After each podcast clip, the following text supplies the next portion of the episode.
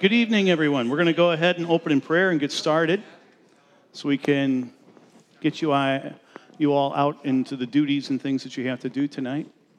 And let's just open in prayer. Father, we thank you so much for this absolutely beautiful day you've given us. And we thank you, Lord, for opportunities of serving, of being ambassadors for Jesus Christ here with these campers. Lord, we thank you for opportunities of serving you besides serving them. You are it is because of you, what you have done. And Lord, we just ask that tonight, again, your Holy Spirit would just speak to us and teach us. Lord, I know that there's probably some in here that are actually hungering for some word from you, from some message from your Spirit. And Lord, I pray that you would fulfill that. Lord, others maybe are just here because it's a requirement. I don't know. But again, we ask and I ask that you would speak to them. And that this is a time of, of worship. This is a form of worship as we open up your word, as we exalt you, as we draw closer to you. And Lord, we offer this up to you, this form of worship, and ask that it be pleasing to you, and also, Lord, that you are glorified through it. We ask these things in Jesus' name. Amen. So, our lesson tonight, this is lesson number seven, as we continue our run through Nehemiah. And tonight we're again back in chapter 5, verses 1 through 12, we'll be looking at. But in this series called Putting Your Faith into Action, a study of making goals and attaining them, and so many things we can learn from Nehemiah. As I've said before, Nehemiah is a phenomenal book. It's got so many fascinating things that we can learn from. Uh, a lot of people say that, you know, it's an Old Testament book. You know, you can't get much out of the Old Testament. Au contraire, there are so many things that we can pull out of this book. This is a phenomenal book. And I know some of you have actually told me that you've been reading Nehemiah this summer. And I'll confess, I've been doing the same thing. I've gone through, I don't know how many times I've gone through it this summer alone. This one and the book of Ezra, just reading those over and over and over, um, getting more and more familiar with them. And as we've been talking about too in this series, we saw what Nehemiah has been doing, what God has given us in his word here, how Nehemiah set a goal and how he attained it. And in the contrast to this, we've been seeing also how Truman Robertson, the guy who founded the camp, is drawing of a picture right over there on the wall, um, and his wife Jan there also. But how Truman Robertson started this camp, the hardships he went through, the difficulties he went through, the battles he went through in attaining this goal and we're getting close to the end. We started off with just Truman's dream uh, when he was still a pastor. Actually, we started back when he was still a youth, is how the first lesson went, um, talking about how his life began and, and what his ambitions were in life and stuff. And um, then they have the, the Robertson family um, coming up here, and, and we see some different things and how they have battled through this. I don't know if anybody has ever asked Tom or Ron some some things about the early days here, but it's a great thing to do. So let's take a look tonight at Nehemiah chapter 5, verses 1 through 12. Uh, we covered part of this last week, but this is a new part of it today that we're going to look at too. And this is on focusing on the goal. We're getting near the end, and that's what we are this summer also. We're getting very close to the end of summer camp. Um, believe it or not, there's just one week after this. And if you've thought the summer has been really long, let me tell you from experience, this last week flies. It literally just flies. So enjoy these last two weeks of camp that we have here. But Nehemiah chapter 5. And actually, I want to start here at verse 14. Uh, Moreover, from the time that I was appointed to be their governor in the land of Judah, from the 20th year to the 32nd year of Artaxerxes the king, 12 years, neither I nor my brothers ate the food allowance of the governor the former governors who were before me laid heavy burdens on the people and took from them for their daily ration 40 shekels of silver. Even their servants lorded it over the people. But I didn't do so because of the fear of God. I also persevered in the work on this wall, and we acquired no land, and all my servants were gathered there for the work. Moreover, there were at my at my table 150 men, Jews and officials, besides those who came to us from the nations that were around us. Now, what was prepared at my expense for each day was one ox, six choice sheep, and birds, and every 10 days, all kinds of wine in abundance. All, yet, all of this, I did not demand the food allowance of the governor because the service was too heavy on this people. Remember, for my good, oh my God, all that I have done for this people. This is a remarkable passage because it's talking about the personal sacrifice of coming to the end, of building the walls around Jerusalem. And now Nehemiah is giving us a little insight of what it has been like for him personally, what he has been doing to get this goal accomplished. As we said, the Robertsons came. Um, yes, this is an early picture of the Robertsons. Yes, you can laugh at Tom and Ron. They're not here tonight, so I used a really good picture of this. And yes, that that is them. Yes, that is, if you can't figure it out, Tom, I know if you're listening to this on broadcast, you can't see it, but I'm showing a very, very old family picture. Um, and I have Tom Robertson, our uh, current executive director, um, outgoing executive director, there is on the right. Isn't that something? I can see people with their cell phones taking pictures of this. Blackmail, no doubt, will, will uh, come as a result. And plus, Ron is just a, a beauty there, too, isn't he? Um, it's quite, quite an interesting person. but that was the Robertsons, and I'm telling you, they went through, and as we've been saying, they've been went through a lot of things. For one thing, Truman had brought Fort Wilderness into action. You recognize the building? The canteen. This is the original canteen building after it was built. Looks a little different today than back then. But Fort had come, it had arrived. Truman had been given money. He had borrowed off his own uh, insurance, on, uh, taken all of his savings out. He had been struggling and fighting to keep every little thing going here, and it requires a lot. Some of the original buildings, like a picture here, this is one of the original cabins. Um, that what they were, the benches or the bunks in there were three high. You can see the ladder. Um, some of you might remember when being a little kid, some of the cabins you came in looked like that. Um, now that there's nothing like that anywhere on the grounds. But this took a lot of work, it took a lot of patience, it took a lot of battling.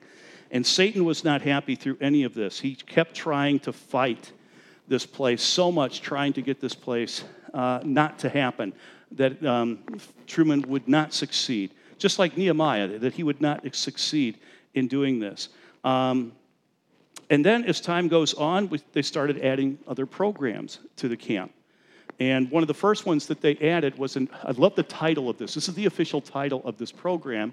It was called the Leadership Study Work Intern Program. Yeah, they might have come up with a better name for it. but this was a program that was started a long time ago.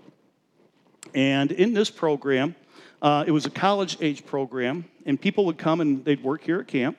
They would learn from the Bible. Dan Hayden was uh, one of the primary people. He's been a speaker here many times over the years. Um, I consider him my mentor. And um, he was the one who did the Bible teaching. There was also a couple named uh, Roger and Gail Perry who wrote and produced musical dramas that the group would go around to churches performing.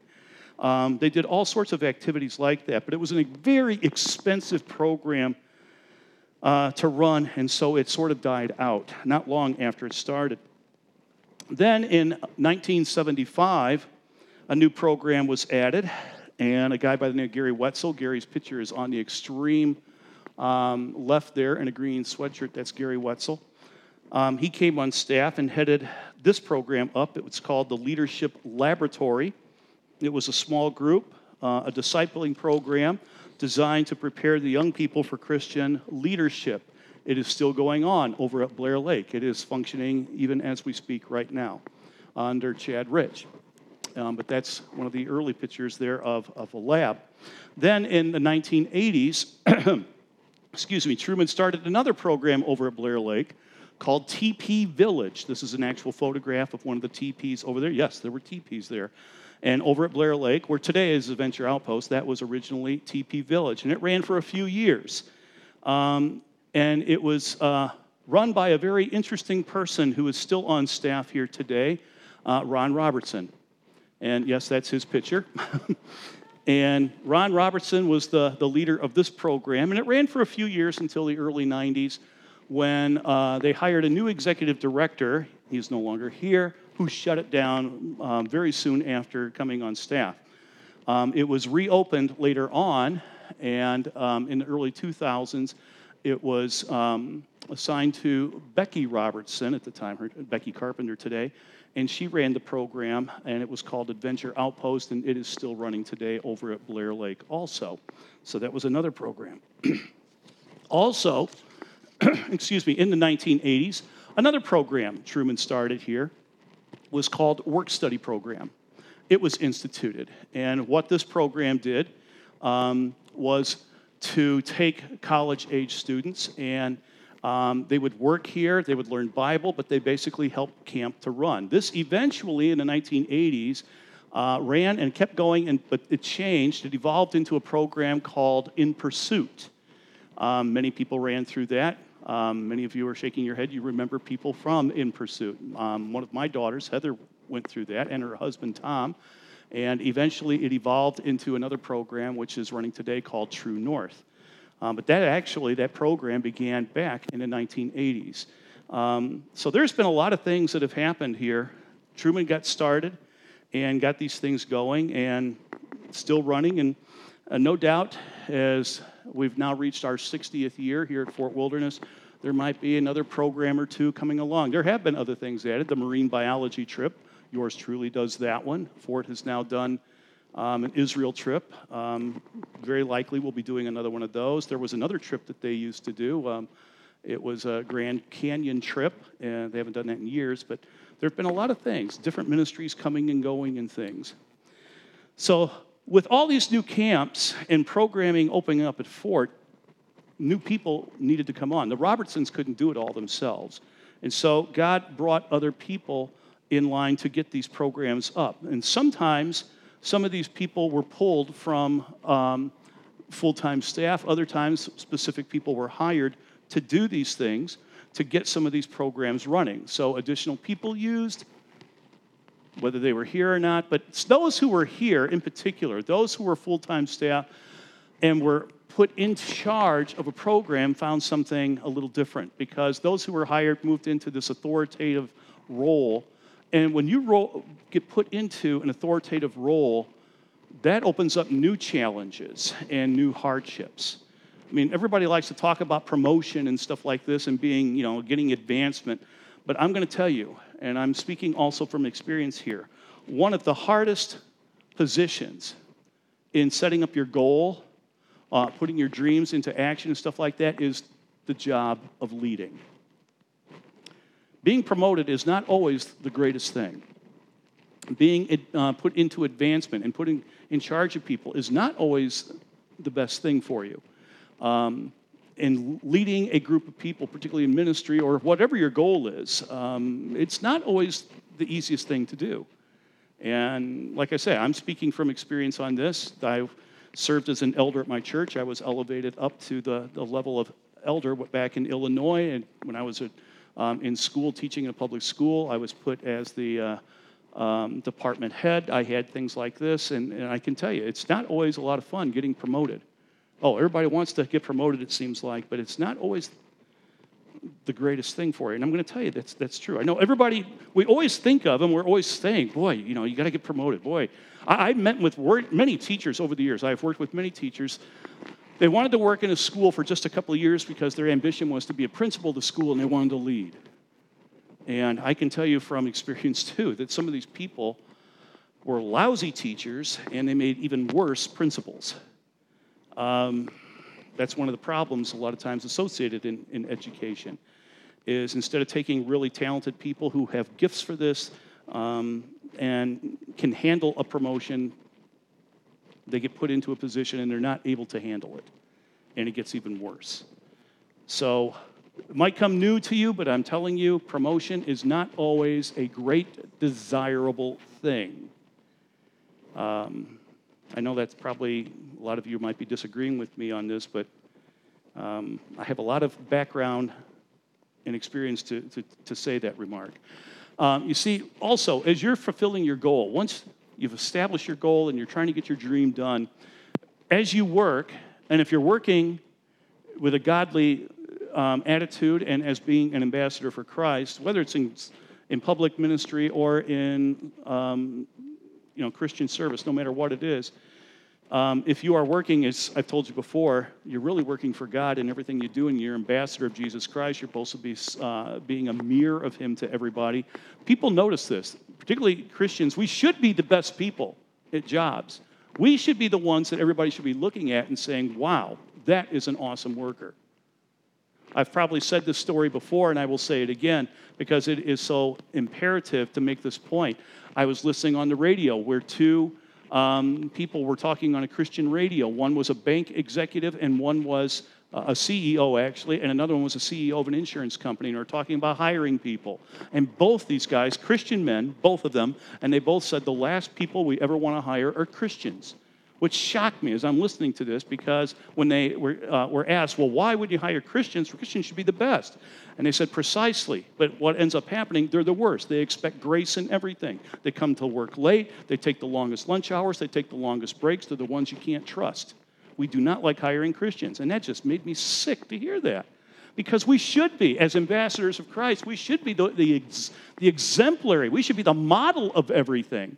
And if you are like that, if you do work with the Christian work ethic and a, a Christian worldview, you get noticed. And they put you in charge of things. They will do that. Nehemiah was like that. Daniel was like that. There's so many examples in the Bible of people like this that work for the Lord instead of working for their boss. And as this happens, advancement many times will come your way. If you are working for God in everything you do, I'm not just talking about Christian service here at Fort, I'm talking about school. What type of a student are you at school? Are you an exemplary student? Because you should be if you say that you're a Christian. You know, our witness isn't what we say as much as what we do and how we act. How is your Christian witness? Because you're witnessing all the time as being a Christian, if you identify yourself as a Christian on campus, you are witnessing every single minute of your life because they're always looking at you and you should be showing them Jesus. If you're not, I actually, well, I'll tell you a true story. I had a student one year when I was teaching school, always walked around talking about her Christian experience and always about how uh, close she was with God and how she acted and, and everything. Uh, oh, boy, I just love Jesus, and Jesus is my, my greatest thing. Well, she was a lousy student. She cheated quite a few times. I don't know how many times I caught her cheating on tests and other things. Finally, one day, I just pulled her aside after class. I said, I want to see you after class. And this is what I told her. I said, I know that you go around telling everybody that you're a Christian and stuff like that. I'm going to beg you, please stop doing it. Why? Because you're a terrible witness. You don't act anything like Christ acts. So please don't walk around telling everybody you're a Christian when you're acting like a liar, which you are, and you're, you're cheating, you're a thief, you're everything. I said, You're everything that Christ doesn't want. And the thing is, you tell everybody that you're acting like Christ. I said, Stop doing that. Got in a lot of trouble with her mom. But I think my point was made. It was very important to say that to her because she needed a wake up call. Sometimes it's sad, but some people just don't act like they're, they're walking with God.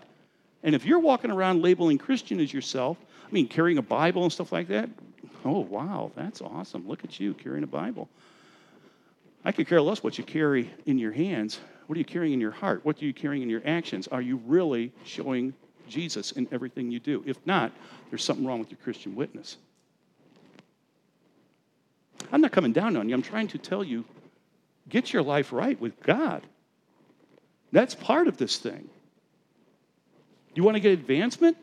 Start acting like Christ acted. You don't go late to meetings. You don't take extra long lunch hours. You don't show up late for work.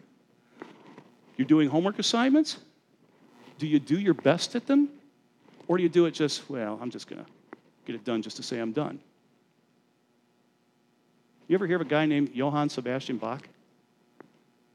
Do you know on every single piece of music he ever wrote, he always wrote that it was dedicated to God. He put it on every single piece of music he ever wrote. He was very proud of that.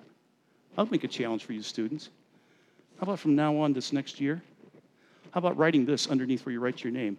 I do this assignment or I take this test to glorify God. Now, if you take that challenge and you do that, you better make sure that you do it that way. You might even see your GPA go up. We should be the best. We should be the exemplary people in the workforce, in the school force. That's who we should be. Because one of the hardest things you're ever going to experience, I'm telling you, in life is if you get promoted. Because when you get promoted, the focus really gets turned up on you. People start looking at you a lot more carefully. You want advancement? You want to be in leading people? Fine, it's a great ambition. But boy, when you do this, you're going to have a lot more hardships, and people are going to look at you carefully.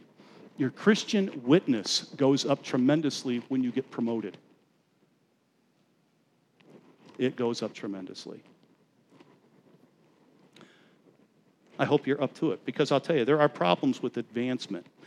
As I was sitting and studying this, I, I thought about different types of advancement. And in a series I wrote on Nehemiah years ago, I just pulled this slide out. And I'm going to show you some different problems like, uh, that come with advancements. This is the first one.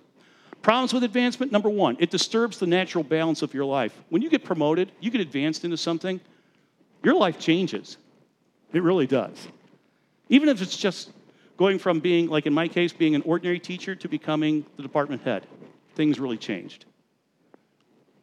Going from an, uh, just being an ordinary, um, well, I was actually the youth coordinator at my church, and I did um, the praise team. I was on that. I was the, uh, the drama director at our church and stuff like this. And then they made me an elder. Boy, it changed my entire life. Do you know, to be an elder, I actually had to find myself every single day getting up an hour earlier.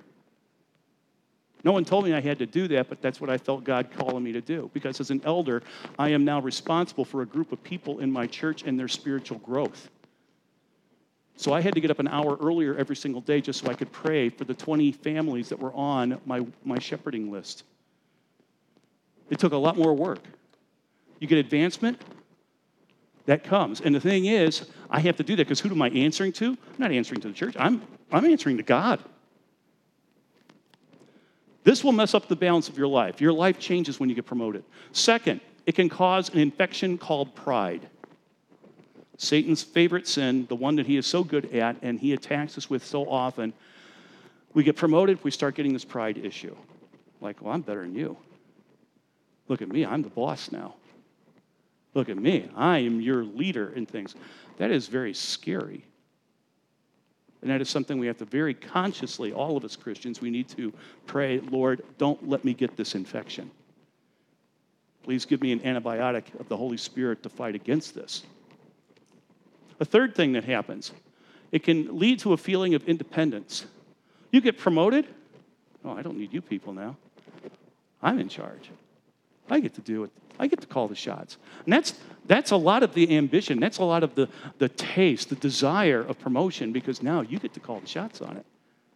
Well, that's not the thing. That, that's, a, that's a scary thing. That is not supposed to happen, that we get this feeling of independence. Like I can do it all now. I don't need somebody to help me with this. I won't take advice. It's scary. That, that really brings a person down. Another thing is it can tax you emotionally. Depending on what the promotion is, it can affect you emotionally with the way that you react with people. It's difficult sometimes. You got added pressures and stuff, added pressures because now you got more deadlines. You got people that sometimes are not the easiest people to work with, or they aren't getting along with each other, and it reflects upon you because now you're the leader of that. It can really tax you emotionally it can tax you spiritually. Unless you're ready for it, because of pride issues and other things hitting you, this can really drop you. This can really bring you down spiritually. Some people get promoted, and, well, I have more work to do, so I have less time to study my Bible and stuff. So my walk with God suffers. See, God doesn't want you to get promoted to do that. You get promoted, maybe you should spend more time in there, spending more time studying this book of Nehemiah, which is a great guide on leadership yeah. Study Proverbs and some of these other books and stuff of the Bible. And finally, it can lead to moral complications. Sometimes when you get promoted, we see this quite often in the work world, mm, people's morals start to drop. They start to get this air about them that they are better and they deserve more. Like, well, I deserve this. I'm now, you know, a director. I'm now the person in charge here. I'm now an elder. I'm, I'm now the teacher. I'm now the principal. I'm now the superintendent. And so we start getting these ideas, and morally we start to become corrupt. Thank God he has given us a phenomenal guide and there are many books out there today on how to be a good leader, but I'm telling you the best one I've ever come across, and I have read many of these. The best book I have ever come across on how do you be a leader and how do you handle promotion and stuff is the book of Nehemiah. It is the best book I've ever come across on this. I've even heard some professional leadership programs and, and have attended some of these over the years, uh, workshops and things on leadership, and they go into the book of Nehemiah. It's one of the best books on this. And Nehemiah has tremendous lessons on leadership, on how do you lead to get your goal accomplished. There are so many phenomenal things that we come here. Now, I'm gonna, what I'm going to show you now is just a few, about five things here that Nehemiah teaches us about being a leader, getting our goal accomplished, finding the very end of our goal and leading people to it. So let's take a look at these. The first one is if God wants to promote you, you accept it. Nehemiah, remember, was a, a cupbearer for, for the king. And he was happy at that job, apparently. It was a great job, like the top of the thing that you would think his career wise could go. And his brother comes, tells him about the, the, the uh, destruction of Jerusalem and how the walls are down. And he breaks down and cries, breaks his heart. God puts it upon his, his heart to, to do something about it, and he does it which is the whole bulk of this story of how he goes and gets this whole thing accomplished. But he changed his whole thing. Did he go out looking for promotion? He becomes the governor. Did he go looking for it? No. God put it to him. So if God wants you promoted, he will promote you. If God wants it to happen to you, it will happen. What you don't want to do, what you must not do, is walk over other people to get promoted. That is not honoring God. That is not being an ambassador of Jesus Christ. We don't see that. He doesn't do that kind of thing. That's, that's contrary. That's, that's the work of Satan, doing that kind of stuff. You don't go walking over people, and I have seen people do that. I have seen people to get advancement have literally been so bad to other people, just trying, even bad mouthing them and stuff. Man, it's almost sometimes somewhat, some of the things I've seen, it's, it's almost like watching a General Hospital episode or something. I mean, it's so goofy the way some people become so obsessed with promotion. If God wants you promoted, you're going to get promoted. Let His timing do it, not yours. That's so important. We see this with, with Nehemiah. Um, but second, the second thing here Nehemiah teaches us that privileges and benefits often come with promotion. Yeah, it does. It really does. We saw it with Nehemiah, we see it in real life. He got promoted, he becomes governor. He was he became the construction supervisor. He eventually becomes the governor of, of the province there and of the city. It's just it's amazing because he was a cupbearer. You know, what type of political ambition did he have? He didn't have any. He was in a great job. But God promoted him and put him into this thing. But just because you get promoted with accompanying privileges and benefits does not mean they have to utilize them and take advantage of them. If you get promoted, in other words, a lot of times when you get promoted, now you get certain benefits. For instance, I know a, um, I worked with one, I've worked with a lot of principals over the years, and there was one principal that um, it was really interesting. He didn't park in the best place in the whole school parking lot. He never took the closest door to his office. He would let other people take that. He parked way down in the back. I was department head over by the science wing, so at my school, I could pull up very close to that wing. The thing is, I didn't park in the first parking lot right there even though I was told, Michael, you can park over here in this section. Well, that was the best section to park. I parked a few rows back over on the side, and I kept the same parking lot uh, or uh, parking space every year I was basically there. And the thing is, um, I, since I was the first one at school, I could easily get that one. And I was usually the first person there, so I never had a problem in getting my parking place, what I considered my parking place. But there's other things that happen. You get promoted, you get this to happen, you can have that, you can get this, you can get that. Just because it comes with a promotion does not give you a license to go ahead and use it. Nehemiah is a phenomenal example of this. For instance, look back at chapter 5, verses 14 and 15. He says, Moreover, from the time that I was appointed to be their governor in the land of Judah, from the 20th year to the 32nd year of Artaxerxes the king, 12 years, neither I nor my brothers ate the food allowance of the governor. Remember last week we were talking about there was a famine going on? And people were having a hard time even getting food, and they were even selling their children to try and find food and stuff. Nehemiah, being the governor, he could just order, you know, T-bone steak every single time. He could have the best meal every single time. He could have the best wine every single time, and he didn't do that. He didn't take advantage of his position. This is a leader. And I challenge you, when you get, and many of you will be promoted many times, probably in your years, just because you get promoted does not mean to take advantage of it. One thing that happens, you often earn the respect of the people with you when you don't. And you earn their respect, and when you have the respect of people, in some cases, what I always thought, having the respect of my students was much better than a lot of times, even a lot of the pay. As you know, I was a teacher. Teachers generally don't get rich. I never went into education to get money. I Definitely didn't come to Fort Wilderness to get money. But I never looked at stuff like that. I was always more interested in the respect of the students that they had for me and what I could do for them. That's what I loved.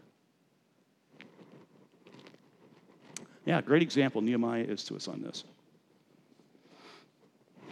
It continues The former governor, who was before me, laid heavy burdens on the people and took from them for their daily portion, look at this, 40 shekels of silver even took money from the people when they had no money. Wow. Even the servants lorded it over the people, but I didn't do so because of the fear of the Lord. He didn't even demand the salary that came with the governorship.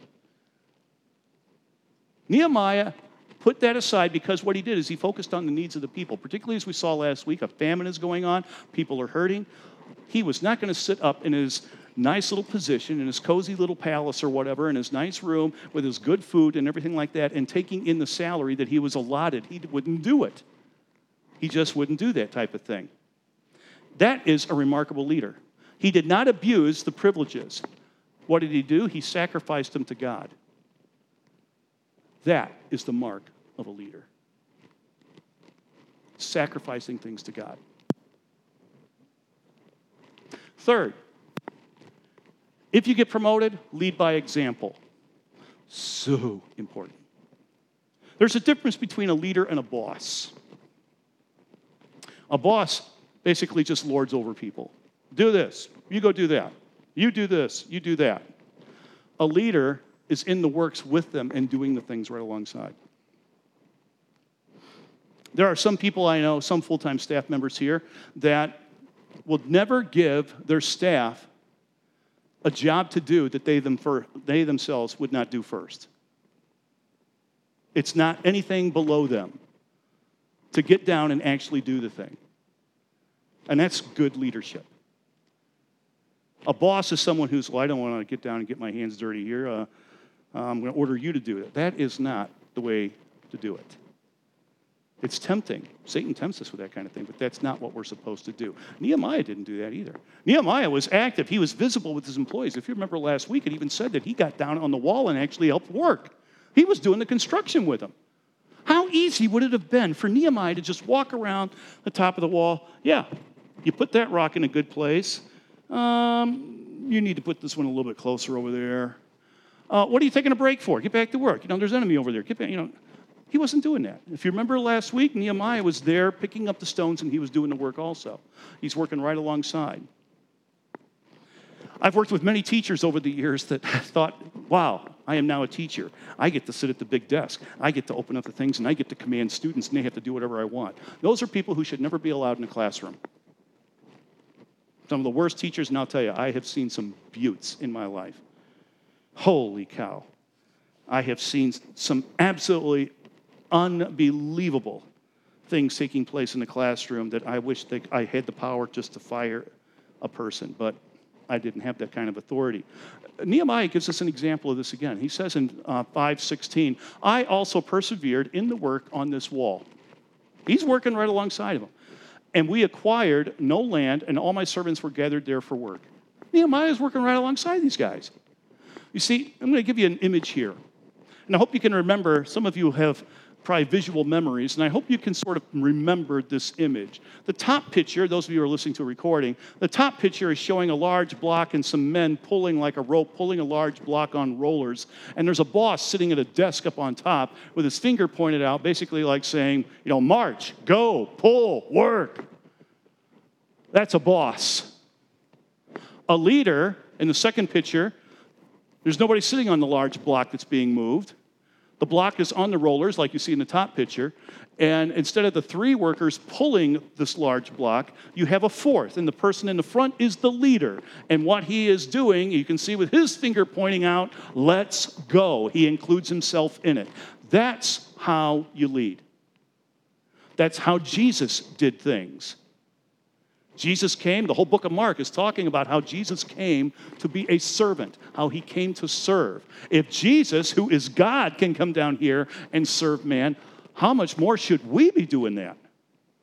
We need to be serving and doing this like work. I want to point something out to you that a lot of times people would miss.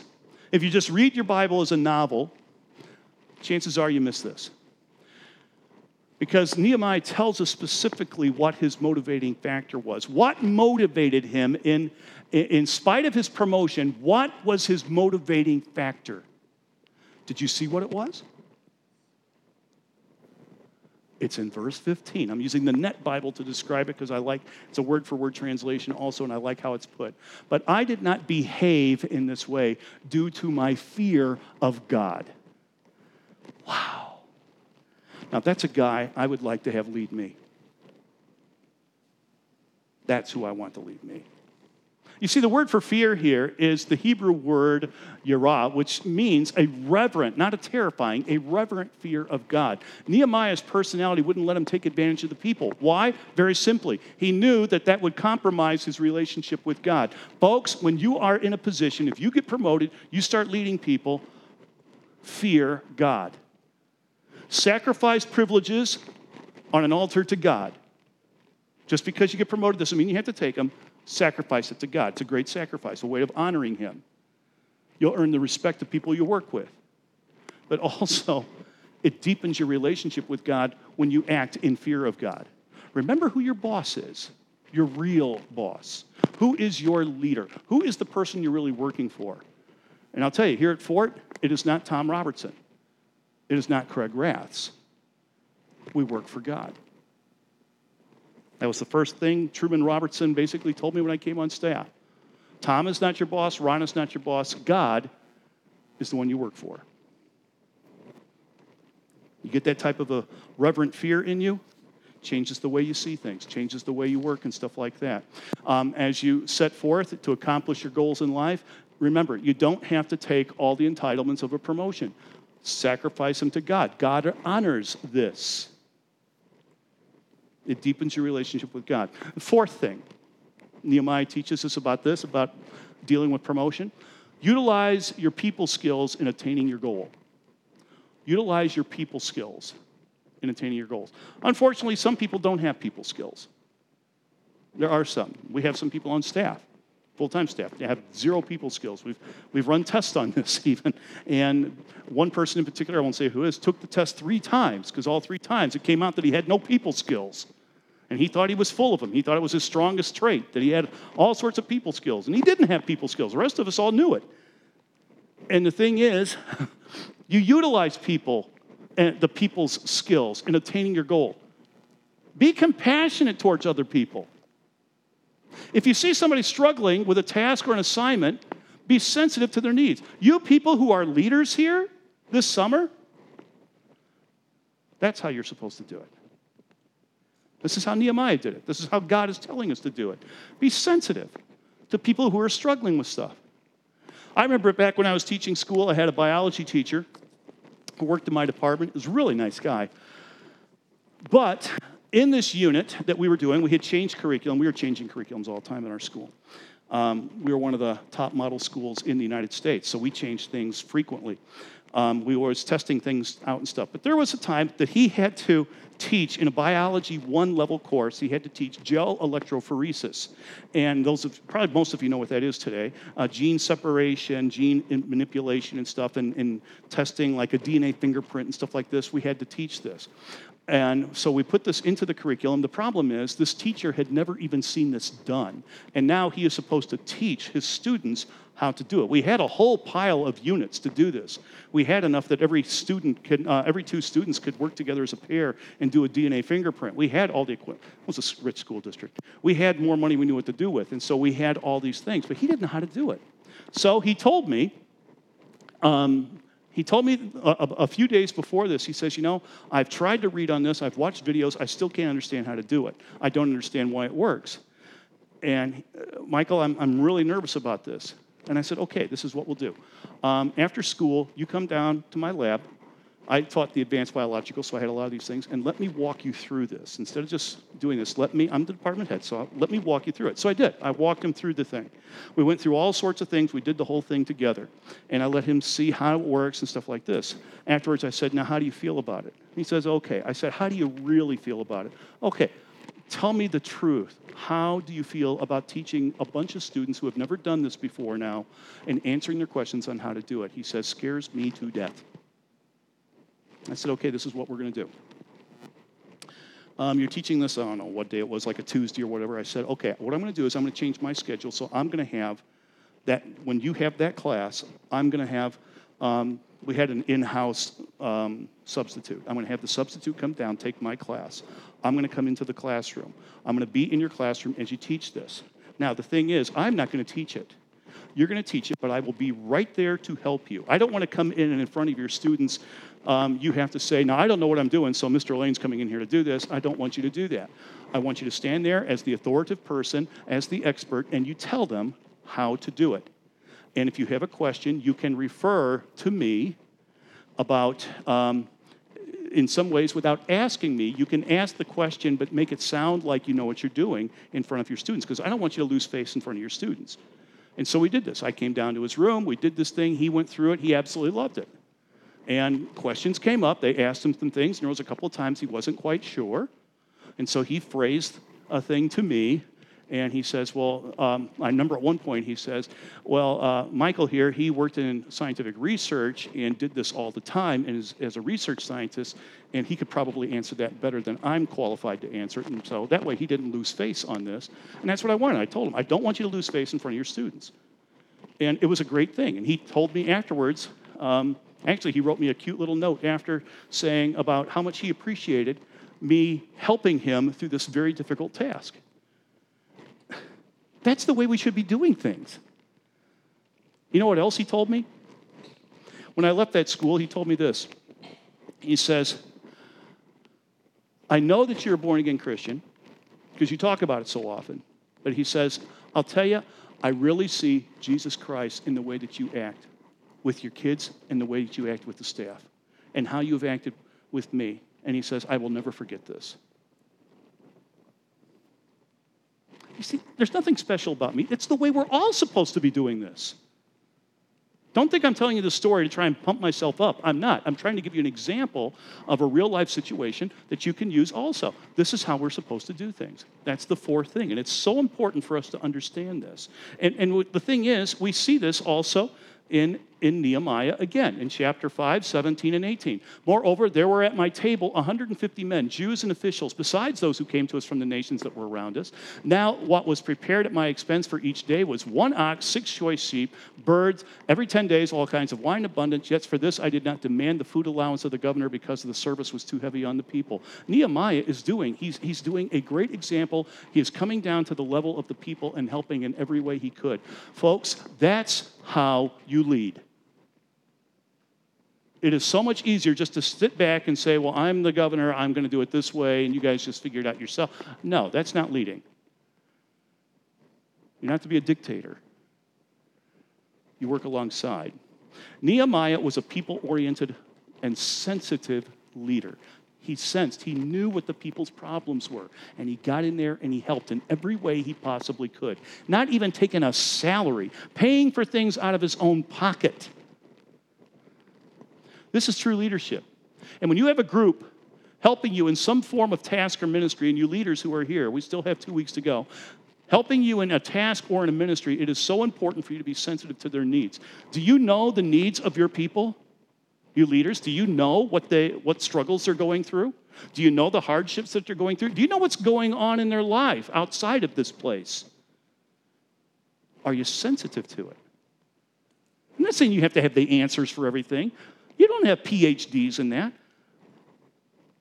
What you have to have is a willing heart, to have a sensitive heart to it. Is there something I can do to help? Maybe I should do this today. Maybe you're a little tired out, it's the end of the summer. I'll tell you what, why don't you take an hour off? I'll do this for you. How about telling your staff, instead of working this last hour or something like that, or, or some time here, I know it's getting tired, we're all getting tired. Tell you what, I want you to go out and, and take some time off. Why don't you do this? Go take some time, go read your Bible. How about that one? That's leadership. That's what we're supposed to be like. And the fifth thing do everything you do for the Lord. That's who you're really working for. Don't miss that. Remember what Nehemiah said? Remember in verse 19, remember for my good, oh my God, all that I have done for this people. That was his prayer. God, I'm not doing it for the people, I'm doing it for you. That's what he's saying. As leaders, you should be saying the same thing. God, I'm not doing this for the pay here. I know you're not doing it for the pay here because we don't pay you much. I'm not doing it for the pay. I'm not doing it for the prestige. I'm doing it for you, oh God. Remember what I'm doing for you, please. That's how we're supposed to do it. Whether you're working here at Fort, whether you're at school, whether you're at a job, with your family, anything else, whatever it is, always, folks, please, please remember this. Always remember you do it for God. You always do it for God. He's your true boss. That's who you do it for. I've showed you this verse before. I've talked about it. It's one of my favorite verses in the Bible. People often ask me, I got asked I don't know how many times already this summer, Michael, what's your favorite verse? This is one of my absolute favorite verses, Colossians 3 23. Whatever you do, work heartily as for the Lord, not for men. Colossians 3:17 basically says the same thing. It's like a repeated phrase. And in the Greek, if it's repeated, that means it's super important. This is so important for us to know. We work for the Lord, not for men. I remember one time a principal actually asking me, um, you know, you are one of the most dedicated teachers I've ever come across. You really do, uh, do such a good job for our school and, and for me as your superintendent. I'm, I'm, just really appreciative. And I remember saying, well, actually, I don't really do this for you or the student body. And he said, what do you mean? I said, I do this for God. Huh? You really want to get people to question you? huh? Do it for God. That's who I work for. That's what you want to do. Because it's so easy to lose our focus, to lose the focus of the goal and the dream that God has put in you, and you start looking for advancement. It's a great temptation, and it happens. And we have to be very wary of this as we do our goals. Anytime you got a goal set, you're working on a vision or whatever it is that you are feeling like you're going to be doing, many times advancement starts to come up. Don't go seeking it. If God wants you to have it, it's going to come. And when it does come, be wary of it. Look at the five things that the book of Nehemiah tells you about being a good leader. It's phenomenal. This is great stuff. Truman needed a lot of people to get started here at Fort. He needed a lot of people to get this goal running. Some ministries came and went, other ministries came and are still going strong to this day. The thing is, folks, you, summer staff, are all needed. You serve a very important role. The full time staff probably do not say it to you enough. We could not do this job without you here. You are so important. That's why we try to invest so much in you, that we pray for you people. We don't say it enough. We really don't. We should. But we do. appreciate you greatly. We do care about you. I can speak only for myself. I do pray for the summer staff.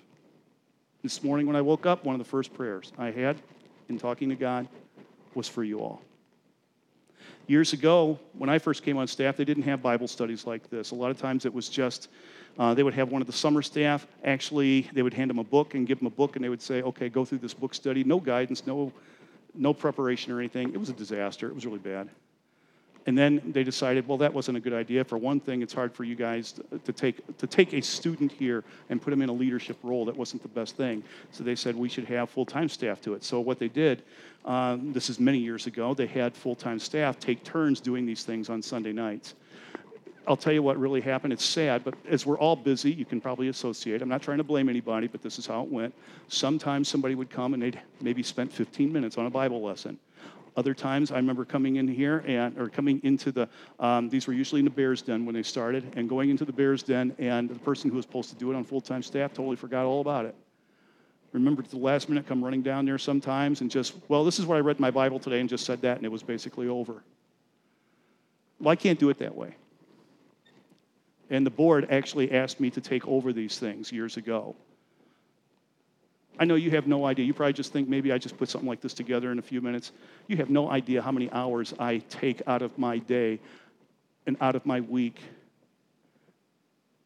throughout this entire spring and the summer to do this for you. Why? Because I care about you. We all do. There's nothing special about me. We all care very much about you. We pray for you. We're an ear waiting to listen if you need help. Hopefully, we're good leaders for you, we're good examples for you. All I can say is to my staff, I'm sorry if I failed you at times. I'm human, I probably have at some point. Don't laugh too hard. but that's the way we should be. I love you guys and I want to help you as much as I can. This is how I feel God has got me to do it. He has assigned me to do this type of thing, I believe. And so I take this very seriously. Um, even to the point where people say, Why do you go in and make all these PowerPoints and stuff? How much more time you could save if you didn't do that? It's because I think in some cases people are visual learners and you need this kind of thing and it helps you to learn. So I'll take the extra time and do it. If it costs me some sleep, if it costs me something like that, that's okay. Like Nehemiah said, Oh God, remember what I did for you. And I hope you guys learn from these things, and I hope God speaks to you. Let's close in prayer. Father, we thank you so much for this time we have here tonight, and we thank you for the, my wife's wonderful treats that she made, and ask that you bless those high carbohydrates to the nourishment of our bodies. But Lord, we also thank you for your word and the book of Nehemiah. What a phenomenal book. And I pray that, Lord, I know many of these people are going to be advanced in, in their life many times. And Lord, I pray that your spirit will remind them when they look for guidance to go to the book of Nehemiah. You gave it to us, it is the greatest book in print on how to be a leader. And these five factors that we learned tonight from Nehemiah just on this, I pray that you just help us to find these things but Lord, not to just hear it, but to implement it into our life. Forgive us, Lord, when you teach us things and we don't assimilate it. We let it just come in and go right out of our heads without even thinking about it. Lord, please help us to assimilate the information. May it become a part of us. And maybe we, we be great examples of Jesus Christ to everyone we come in contact with. In Jesus' name, amen.